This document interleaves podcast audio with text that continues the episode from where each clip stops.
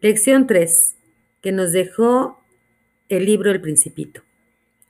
Es mucho más difícil juzgarse a sí mismo que juzgar a los demás. Muchas veces señalamos a los demás sin antes hacer una reflexión sobre nuestro propio carácter.